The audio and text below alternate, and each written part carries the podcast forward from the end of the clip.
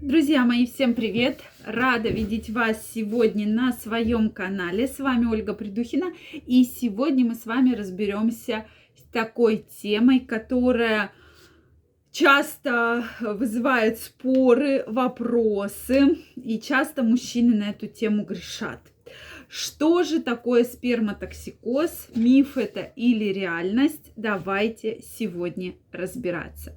Друзья мои, мне интересно знать ваше мнение, поэтому обязательно делитесь им в комментариях.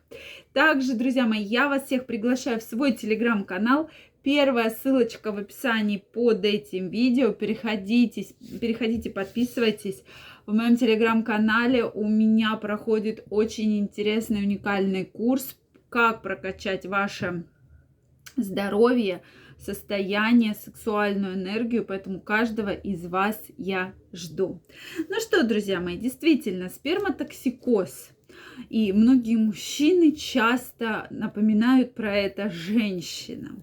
И женщины часто именно верят, что действительно, да, такая история бывает. Поэтому сегодня разберемся, бывает ли сперматоксикоз и с чем же он может быть связан. Действительно интересно, да? И часто пациентки пишут, вот у моего мужа сперматоксикоз, и он постоянно хочет секса, да, и э, вот он говорит, что если ты со мной там не будешь заниматься сексом, у меня будет простатит. И действительно такая вот история очень интересная, да, если мы говорим про в целом, да, э, сперматоксикоз. И действительно, многие считают даже это на уровне какого-то патологии, на уровне заболевания, да, то есть ставят себе диагноз сперматоксикоз. На самом же деле, если мы будем разбираться в этой теме, да, и в этой проблеме, существует ли сперматоксикоз, на самом деле – такой патологии нет, абсолютно точно. И если мы говорим про э, техни... про физиологические процессы, то в течение 21 дня, то есть организм Понятно, что все мужчины абсолютно разные. У кого-то очень выраженная сексуальная потребность, у кого-то менее выражена. Также это зависит от возраста. Хотя, когда я в телеграм-канале провожу опросы, то многие мужчины пишут, что там мне, допустим, 48-50 лет, и мне постоянно там хочется секса. Хотя раньше такого вообще никогда абсолютно точно не было. То есть, действительно, действительно, да, многие таким, такой вопрос задают, что э, все-таки бывает от возраста абсолютно не зависит. Если у мужчины достаточно хороший гормональный фон, если мужчина ведет здоровый образ жизни, то в принципе никак образ жизни, возраст, э, точнее, прошу прощения, возраст э, никак не влияет на проблемы с потенцией, с эрекцией, и может он достаточно долгое время быть очень-очень активным, да, именно в сексуальном плане, повышенный уровень либидо будет, да, никаких абсолютно проблем у мужчины не будет. То есть почему бы нет, да? То есть либидо повышено, все у мужчины хорошо. Так вот, 21 день мужчина может спокойно жить. Абсолютно спокойно, без каких-либо проблем, без каких-либо историй. То есть через 21 день будет сильный всплеск тестостерона. Здесь я имею в виду, что если мужчина не будет ни половых контактов, ни самоудовлетворения, то есть ничего не будет, то считается, что вот сперматозоиды активно, активно, активно, активно накапливаются в предстательной железе, и чуть ли вот не произойдет какой-либо там всплеск, да. То есть, да, через 21 день может быть такая острая нехватка секса конкретно что у мужчины резко повысится либидо, резко повысится возбуждение, желание, то есть вот ему захочется прям такой резкий-резкий всплеск, да.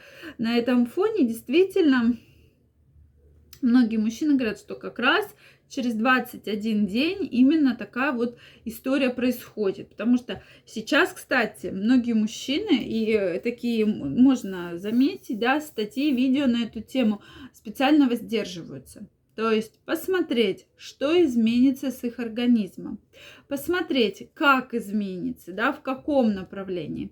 То есть вот в целом на эти все процессы вот так вот влияет, да. То есть э,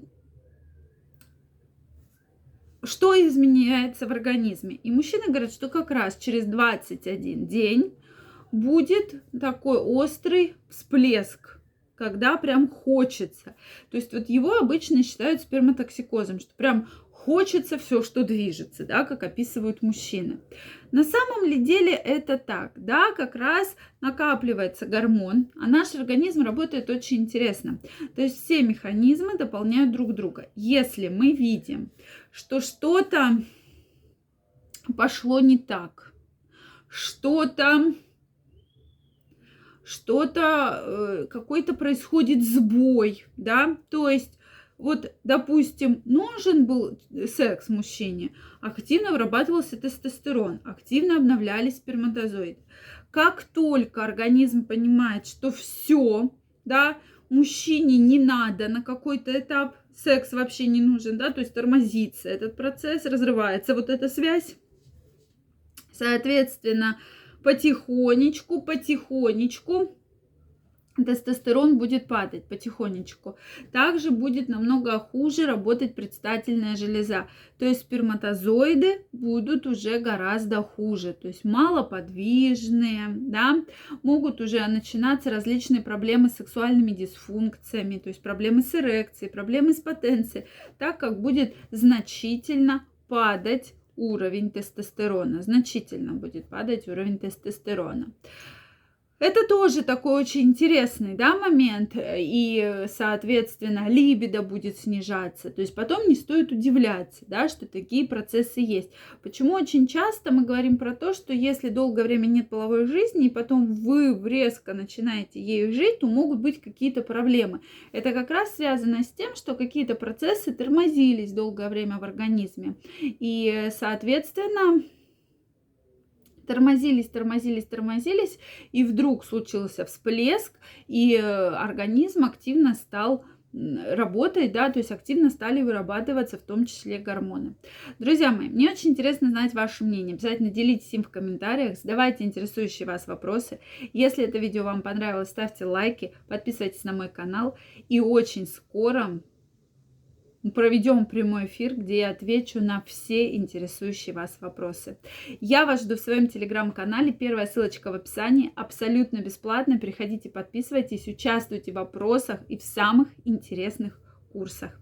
Всем пока-пока и до новых встреч!